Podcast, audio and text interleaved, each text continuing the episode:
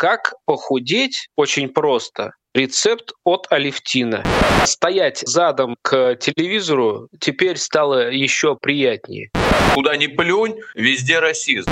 Вот так с помощью аркибузы водородные двигатели войдут все-таки в нашу жизнь. Когда от непролазной чуши перестает ломить копчик, когда от псевдоаналитики смердит сарказмом, когда трезвый взгляд слышно. Да что это вообще такое? Обмен любезностями. Подкаст. Здравствуйте, ребята. Здравствуйте, друзья, здравствуйте. Вот стоило только порадоваться весне, и опять минус 21. Ну что это такое вообще, а? Ну что за бардак? Здравствуйте. Что мешает вам радоваться? Понять не могу. Низкие температуры за окном? Обмен любезностями. Во-первых, вас с праздниками, с Днем Диджея обоих, и сахарный язычок, и дамский угодник Москвы Левтин, и, конечно, Андрей причастны к этому празднику, и меня, любимого, с праздником День архивов. Зачем грустить при минус 21? Да. Какой пылевой клещ сегодня вас укусил в вашем архиве, Сергей Викторович? Даже вот ума не приложу. За что вы меня дамским угодником называете, непонятно. Если вот в прежнем выпуске было выступление с моей стороны, которое растрогало до слез мою супругу, которая этот выпуск послушала, то сейчас вы заставляете плакать мою возлюбленную. И что же это такое получается? Вот что не эпизод обмена любезностями, все на пике чувств. Какие чувства э, наш подкаст вызывает у слушателей остальных, хотелось бы узнать лично от них. Так что, товарищи слушатели, пишите нам, в разных э, вам удобных социальных сетях, на платформах, которые вы используете. Ну и, конечно, было бы очень мило, если бы вы о нас рассказали остальным. В своих социальных сетях рассказали о том, что есть такой подкаст «Обмен любезностями». А еще я хотел бы проанонсировать, что мы стали еще чуточку ближе к нашим э, замечательным слушателям. По многочисленным просьбам мы запустили YouTube-канал – Смотреть там, конечно, будет особо не на что, но послушать нас на своем большом 4К телевизоре вы теперь сможете совершенно без проблем. Усадили на горшках перед телевизором своих деток, пускай посмотрят на наши аватары, а вы спокойненько моете посуду и наслаждаетесь нашим выпуском. Да, как говорится в таких случаях, стоять задом к телевизору теперь стало еще приятнее. Обмен любезностями я единственное, за что переживаю, товарищи, вот как бы нам все это успеть. Ведь э, из раза в раз в нашем подкасте появляется какая-то важная информация, может быть неоднозначная, но э, нередко просветительского свойства. И вот за что я переживаю. Тут э, буквально на днях народные избранники приняли во втором чтении законопроект о просветительской деятельности трепещут академики РАН, общественность бушует, а эти, значит, депутаты, ну, народ, то есть, они делают все, чтобы поскорее этот э, законопроект стал законом. Осталось лишь третье чтение. И, в общем, сейчас до сих пор не, не, не, не заканчиваются споры. Ведь э, дело в том, что просветительскую деятельность будет контролировать правительство, понимаете? И сейчас если ты, ну, как-то не так просвещаешь, это еще куда ни шло. Тебя заклемит каждый э, порядочный ведущий федерального телеканала, а тебе расскажут, что ты из себя представляешь. Правильные блогеры. Ну и, собственно, общественность тебя может осудить при желании в комментариях. А далее, далее уже с участием правительства. Вот не понравится наш YouTube-канал, который вот только-только начинает жить и разворачиваться, закроют. Не понравится наш подкаст, осудят так, что нам придется прекратить его делать.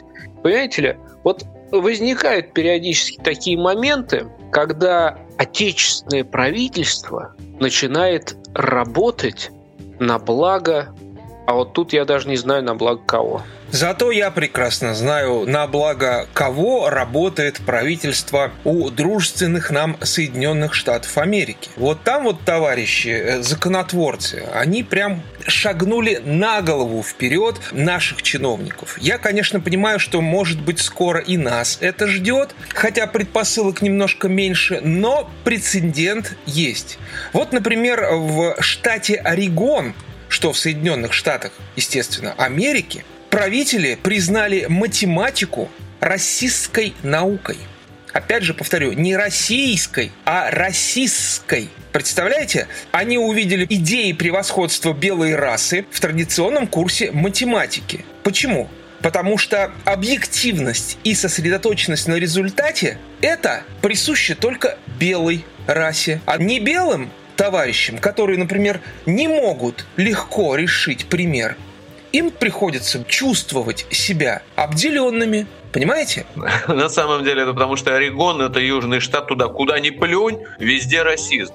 Ну и почему бы не плюнуть в математику? Вот они плюнули в математику. Я удивляюсь, как они по дорогам-то ходят. А это же вот совершенный расизм. Черная дорога, сверху, сверху белая разметка. Ну это чистый расизм. Ну, ужас. Мне кажется, там уже давно дороги перекрасили. Белые дороги с черными полосами тоненькими. Либо они как-то, может быть, покрашены равнозначно, 50 на 50. Хотя здесь тоже непонятно, да, почему, например, с левой стороны вдруг белая полоса, а с правой черная черное. Это уже тут начинается дилемма. А когда вот обратно едешь по этой дороге, получается с правой стороны черная полоса, а с левой белая. Тоже как-то непонятненько.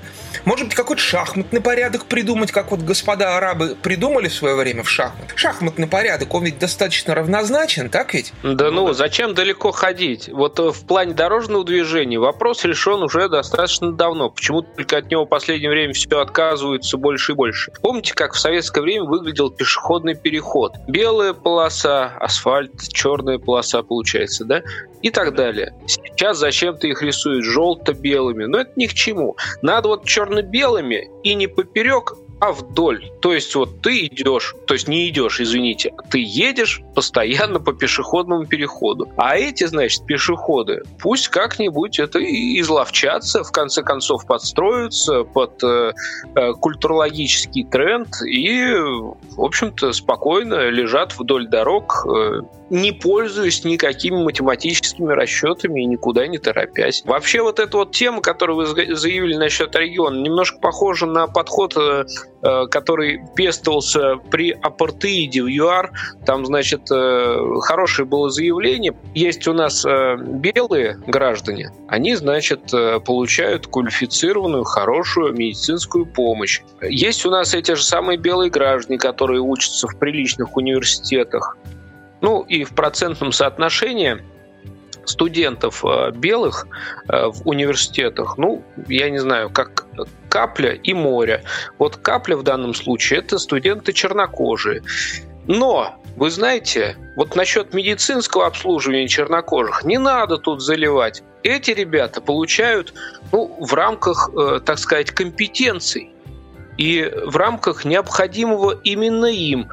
Компетенции у чернокожих врачей, ну так себе, поэтому они чернокожих своих собратьев лечат так себе, а компетенции у них плохие, ну потому что как бы учатся не так много людей на врачей, и, в общем-то, замкнутый круг. И, в общем, как вот тогда это нелепо выглядело, так же и сейчас. То есть, если у нас есть необразованный врач, вот он в, в меру своего, так сказать, эм, своих способностей и лечит. Вот если у нас есть э, необразованный а, асфальтового цвета житель, вот он в меру своих способностей и считает те пошли друг на другу навстречу. Что, это, это успех, я считаю. Ты сейчас, Алевтин, прям вот вызываешь четкий негатив от сторонников равноправия. Раз, ты говоришь, что почему-то чернокожие плохо учатся на врачей. Где статистика? По смертям. Сколько, например, из-под ножа белых врачей умерло пациентов, а сколько из-под ножа чернокожих? Мы не в ресторане, чтобы считать, что вышло из-под ножа у чернокожих и у белых. Еще раз повторяю, университеты дают возможность мало учиться чернокожим. Чернокожих мало, они учатся плохо, потому что их учат плохо, они плохо лечат, плохо наученные. Вот и вся история. И это объяснялось, ну, типа, ну вот, ну да, ну так уж сложились все обстоятельства, на что тут пенять?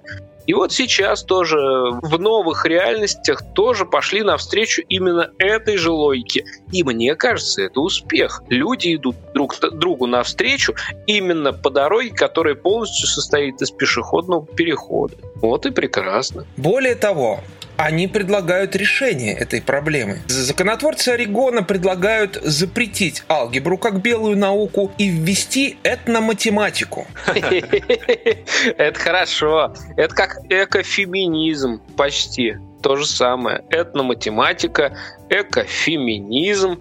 Что еще можно э, в этом смысле от себя предложить? Ну, наверное, наверное, гендерно-нейтральную физику. Yeah, yeah, yeah.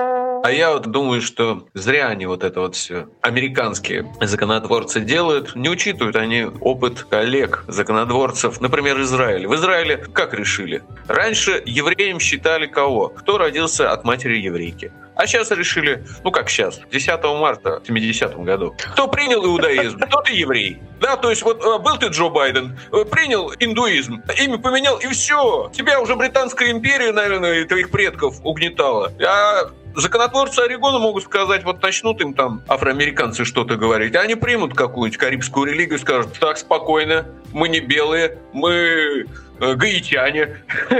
И просто надо уже успокоить всех афроамериканцев, что все остальные тоже там равны, только достаточно религию принять. Вот не учитывают, не учитывают израильский опыт. Как можно все обвинения сразу снять, поменять не только национальность, но и расу. Без фотошопа. Обмен любезностями. Можно еще воспользоваться методом и способом московских врачей. Они, например, предложили переместить акцент уважения из э, сотрудников медучреждений на их стулья. Вот одной московской поликлинике руководство выпустило указ о том, как нужно себя вести при обращении со стульями. Причем стулья там написаны с большой буквы. Там около 12 пунктов, где написано, как нужно правильно сидеть на стуле, как нужно с этим стулом обращаться, какие кары могут спуститься с небес на того, кто будет со стулом обращаться неправильно. Ну вот, к примеру, Стулья нельзя перегревать и охлаждать. Перед тем, как сесть на стул, надо осмотреть его, проверить все крепежи и только потом с почтением опуститься – равномерно распределяя вес. Ёрзать также категорически нельзя, как и сидеть на священной поверхности в джинсах и другой одежде с металлическими заклепками, которые могут поцарапать нежную обивку. Это не первоапрельская шутка. Я могу прислать вам этот документ с подписями и печатями руководства клиники. Там все это четко написано. Вот это как назвать? Стуловой расизм? Ну, если бы не обивка в этом тексте, я бы подумал, что это может быть текст Владимира Сорокина. Он очень любил описывать стул, ну и крепеж различный. Но если это инструкция московской клиники, то что можно сказать? Жизнь идет вслед за литературой только так. Мне вообще трудно понять, с чем это связано, сначала бы можно было представить, что это ну, такое завуалированное предложение поберечь свой круп. И, может быть, эта инструкция выпущена Академией проктологии, но вы так много рассказали нам подробностей, что я понял, что тут уже речь не идет о бережливом отношении, пусть даже и подспудном, Э, э, задницы пациента. Тут э, конкретно все про стул. Андрюш, а может ты все-таки нам расскажешь, объяснишь, что за безобразие это? Почему, так сказать, стул ставит выше жопы? Ой, извините. Ну, я вот сейчас открыл этот документ в оригинале. Могу даже зачитать. Это Федеральное государственное бюджетное учреждение Поликлиника номер 4 Управление делами президента Российской Федерации. Все серьезно, так ведь? А, тогда понятно. Тогда понятно. Инструкция номер 20 10 дробь 01 по охране труда при использовании стульев и офисных кресел. То есть все-таки они подспудно заботятся и о крупе. Или как это там сказали? Тыл? Карма. Обмен любезностями. Есть еще замечательные новости из Волгограда, тоже подкупающие своей новизной. Некая химическая компания решила очень оригинально подойти к подбору э, сотрудников вневедомственной охраны для своего предприятия. И решила нанять к себе на службу лучников. Настоящих лучников с настоящими луками, потому что огнестрельное оружие – это недостойное мужчины оружие. Ну что ж, я начинаю волноваться за эту нефтехимическую компанию. Как же охранять будут лучники? Ну, опыт исторический они не учитывают. Если посмотреть э, Столетнюю войну, Франция с Англией. Англия проигрывала почему? Потому что они делали ставку на лучников, а Франция, наоборот, арбалет. Зарядил, выстрелил. Пусть недалеко, но просто. А лучник – это же высокопрофессиональный спортсмен. Пока его натренируешь, пока что, тебя уже все, арбалетчики-то. Где таких взять? Ну, слушай, они, во-первых, предлагают, кроме белой зарплаты, соцпакета и так далее, компания компания обещает две тренировки в неделю и турниры между сотрудниками.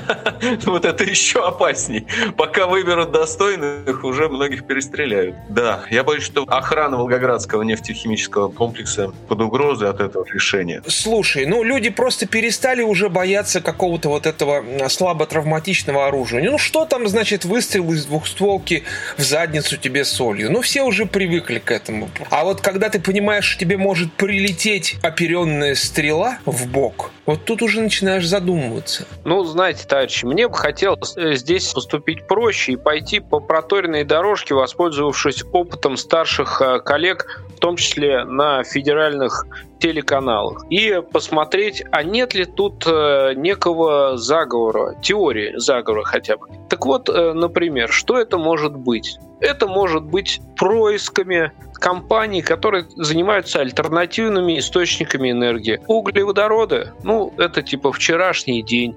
А эти ребята, может быть, ядерщики, может быть, э, водородчики, они как раз сейчас, я не знаю, как они это сделали, но вот они, допустим, нанимают лучников не себе, а именно, именно в нефтянку, со своей стороны берут, ну, арбалетчиков, естественно. Ой, нет, аркибузников.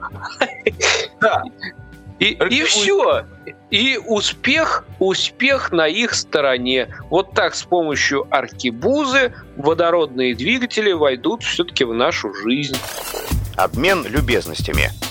У нас грядет, можно сказать, юбилейище полета человека в космос. И раньше этому уделялось всегда очень много внимания. Это было восхитительно, это было интересно. А сейчас всем на это по большому счету наплевать. Ну почему? Потому что, ну конечно, вот когда там Луна, когда Марс, когда Маск, когда Тесла, это еще хоть как-то более-менее стоит внимания. А кто сейчас там крутится на этой самой МКСине?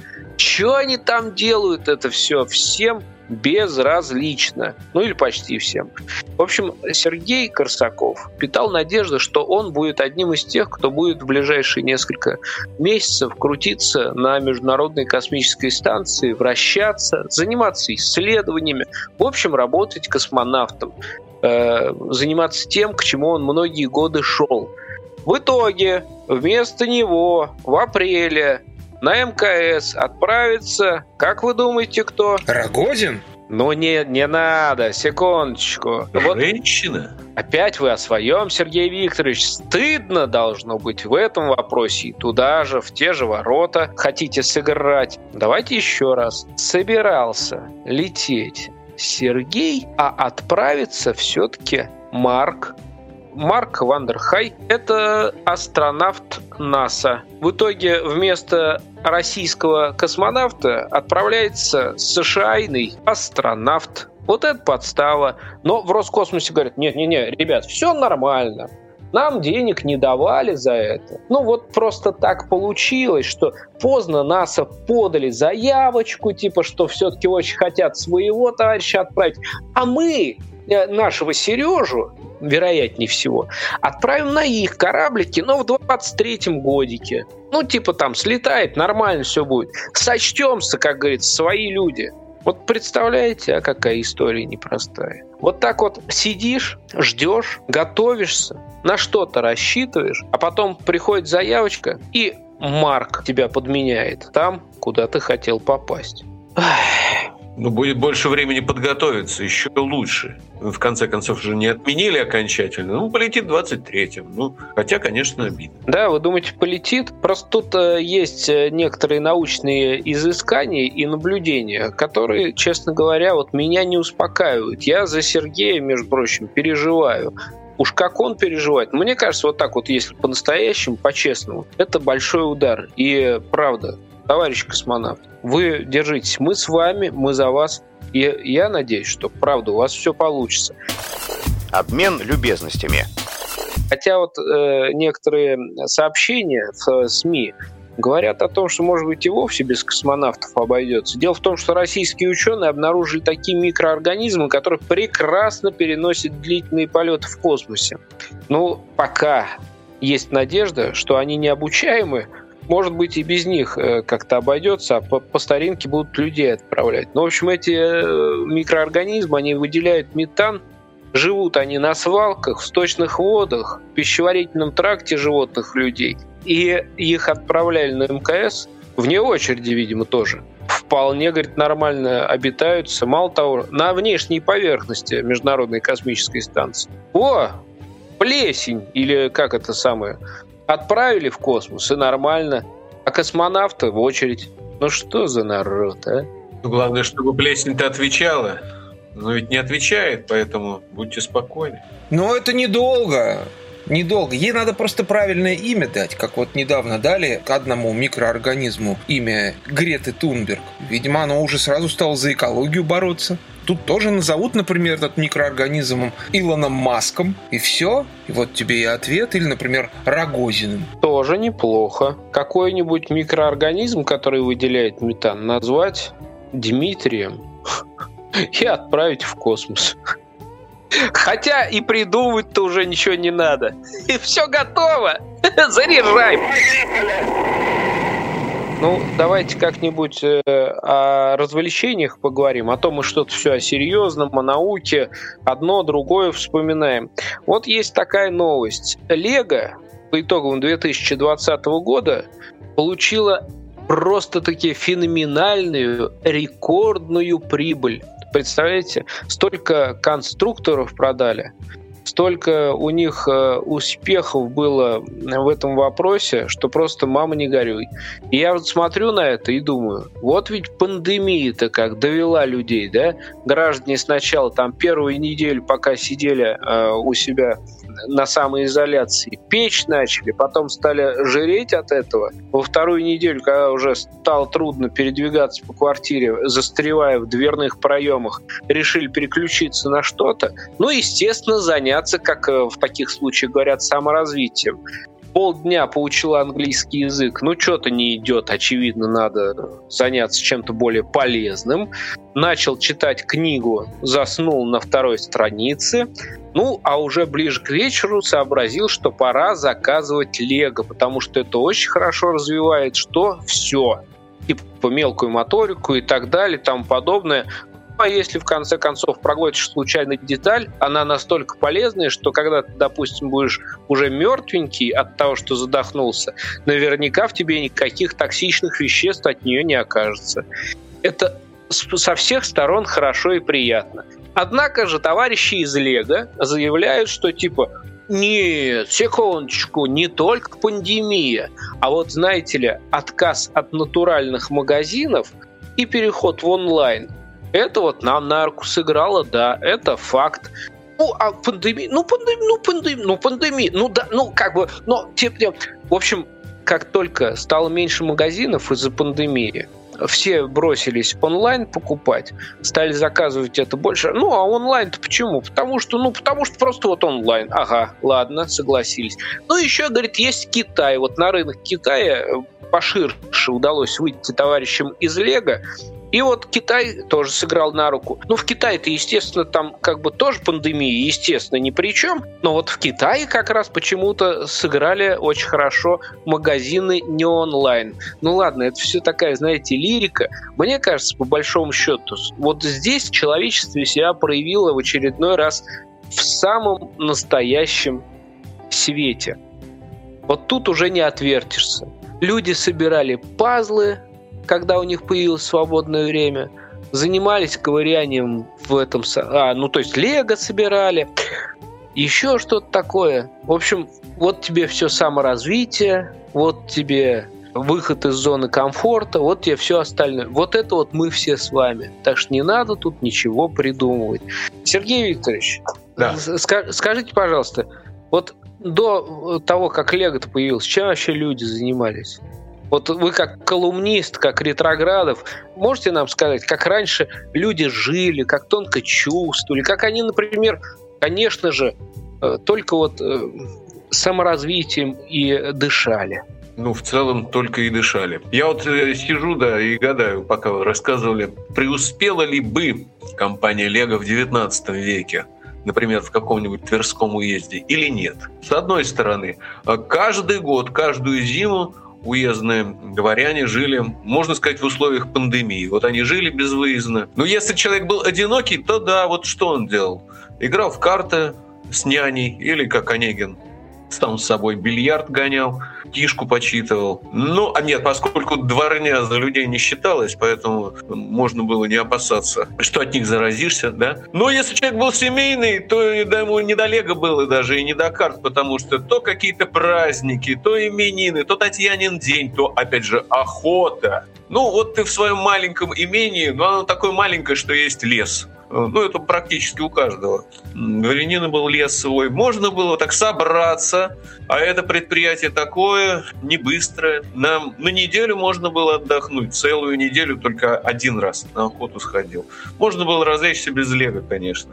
Но не, не сказать, что это все, конечно, высокоинтеллектуальные занятия. Вот. И это только Пушкин. Вот его как закроешь, у него сразу все, Болдинская осень.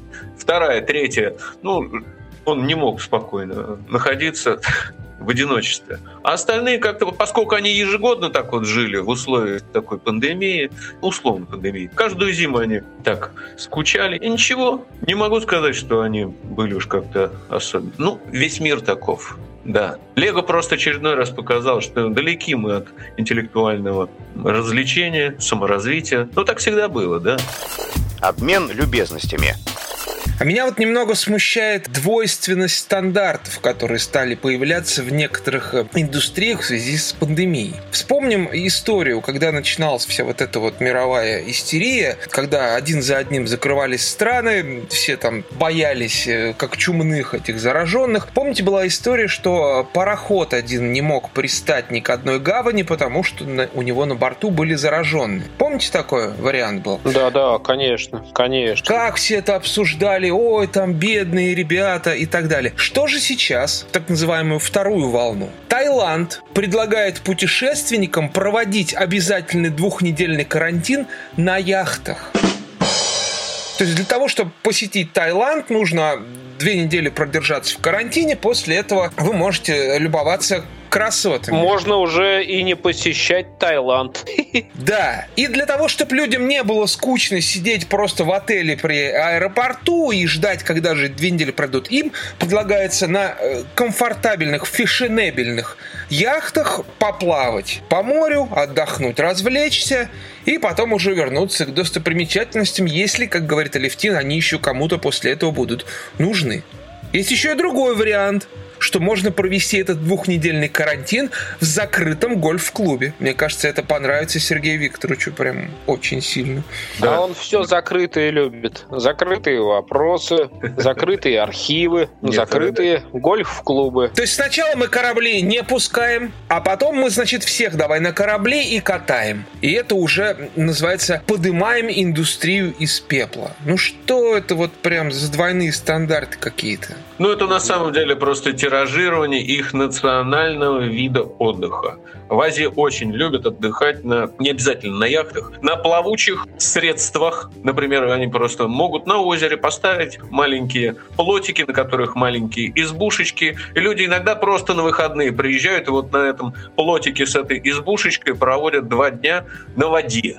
А теперь они просто эту традицию решили распространить на международный туризм. И да, это более масштабное все. Конечно, яхта, две недели, ну и ну, бюджет, понятно. Осваивает бюджет, поднимает экономику. Но в целом это традиционный азиатский вид отдыха. Угу. Сергей Викторович, а можете еще раз уточнить, как вот эта вот последовательность там, что маленькое? Плотик, на нем избушка, ну, хижинка такая, буквально. Так. Угу, спасибо, достаточно. А теперь всех э, слушателей наших, у кого сейчас была еще одна ассоциация, и на этом маленьком плотике появился маленький лоза, прошу, помашите нам как-нибудь. Дайте нам знать, что среди вас есть такие же, ну, чудные, например, как я. Потому что я вот сразу же почему-то поставил туда вместо избушки маленького такого, маленького лазу.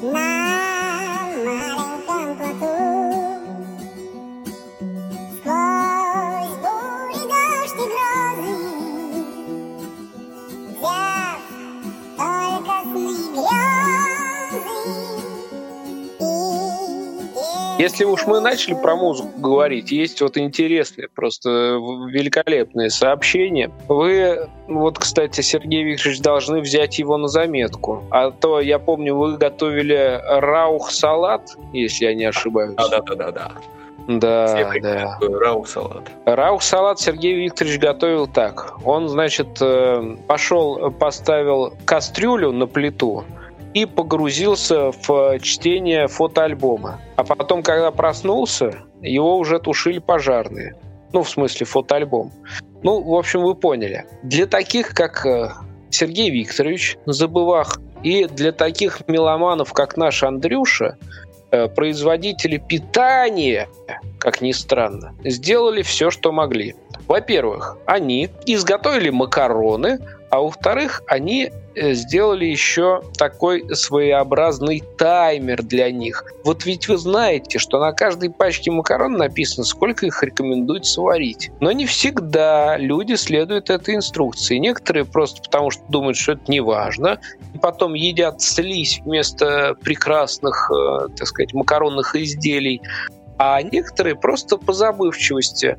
Ну, ну что там, 11 минут или 9. Так вот, значит, у производителя пасты Барилла теперь есть свой плейлист в Spotify. Вы понимаете? Эти плейлисты длятся ровно столько, сколько варятся макароны. То есть там какой-то есть, э, допустим, более энергичный э, микс для физули, или можно послушать э, ну, что-нибудь такое более меланхоличное, ну, например, для варки пены, может быть, пена регаты. Ну, это крутяк, мне кажется, это очень круто. Ну, это на самом круто. деле, э, Левтин, это средневековая практика алхимиков.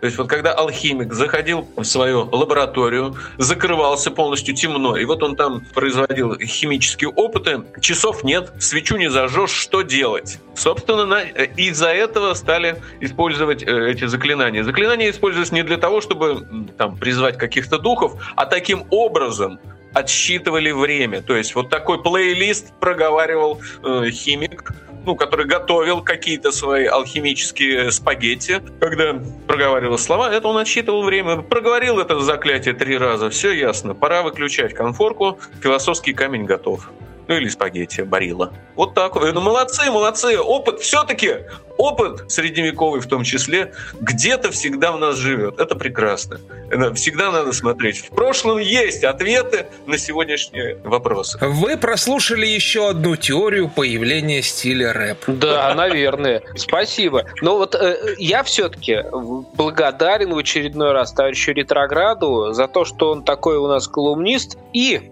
подтолкнул лично меня к э, вот такому изобретению.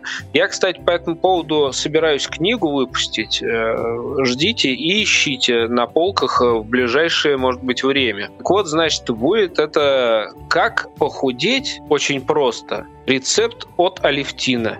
Там будет, я полагаю, кроме обложки, страницы две, наверное потому что рецепт достаточно простой. Ну, там должна быть картинка электроцепи. Вот вы же знаете, сейчас э, очень много полуумных домов, где, допустим, ты заходишь, и свет включается, да? Ну да.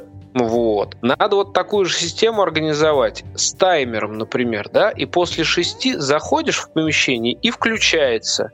Но не только свет, а еще и музыка. Тут есть нюанс. Вот, допустим, Сергей Викторович, что вам очень не нравится? Не нравится вот такую личную неприязнь, к чему вы испытываете, что аж кушать не можете.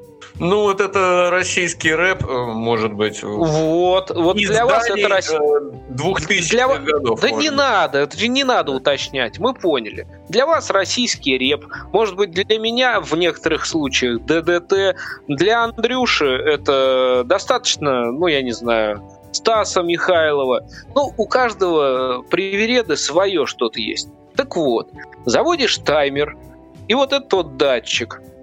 Пересекаешь линию кухни после шести вечера, включается яркий свет, и звучит музыка.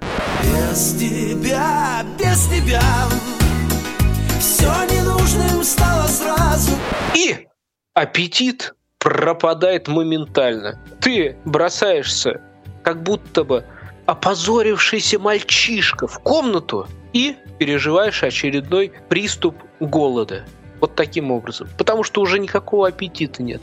И худеешь, худеешь, худеешь. И на задней странице этой книги обязательно нужно разместить телефон психотерапевта. Да, конечно. Но психотерапевта подготовленного, у которого стул есть специальный, на котором сидеть нельзя. Чтоб, чтоб ты уже сразу доехал. Обмен любезностями. Ох, столько всего сегодня вывалили, ведь как будто не виделись месяц. Вам не кажется, господа? Угу. И про питание, и про науку, и про музыку поговорить удалось. Все это случилось, и э, я думаю, что через неделю повторим.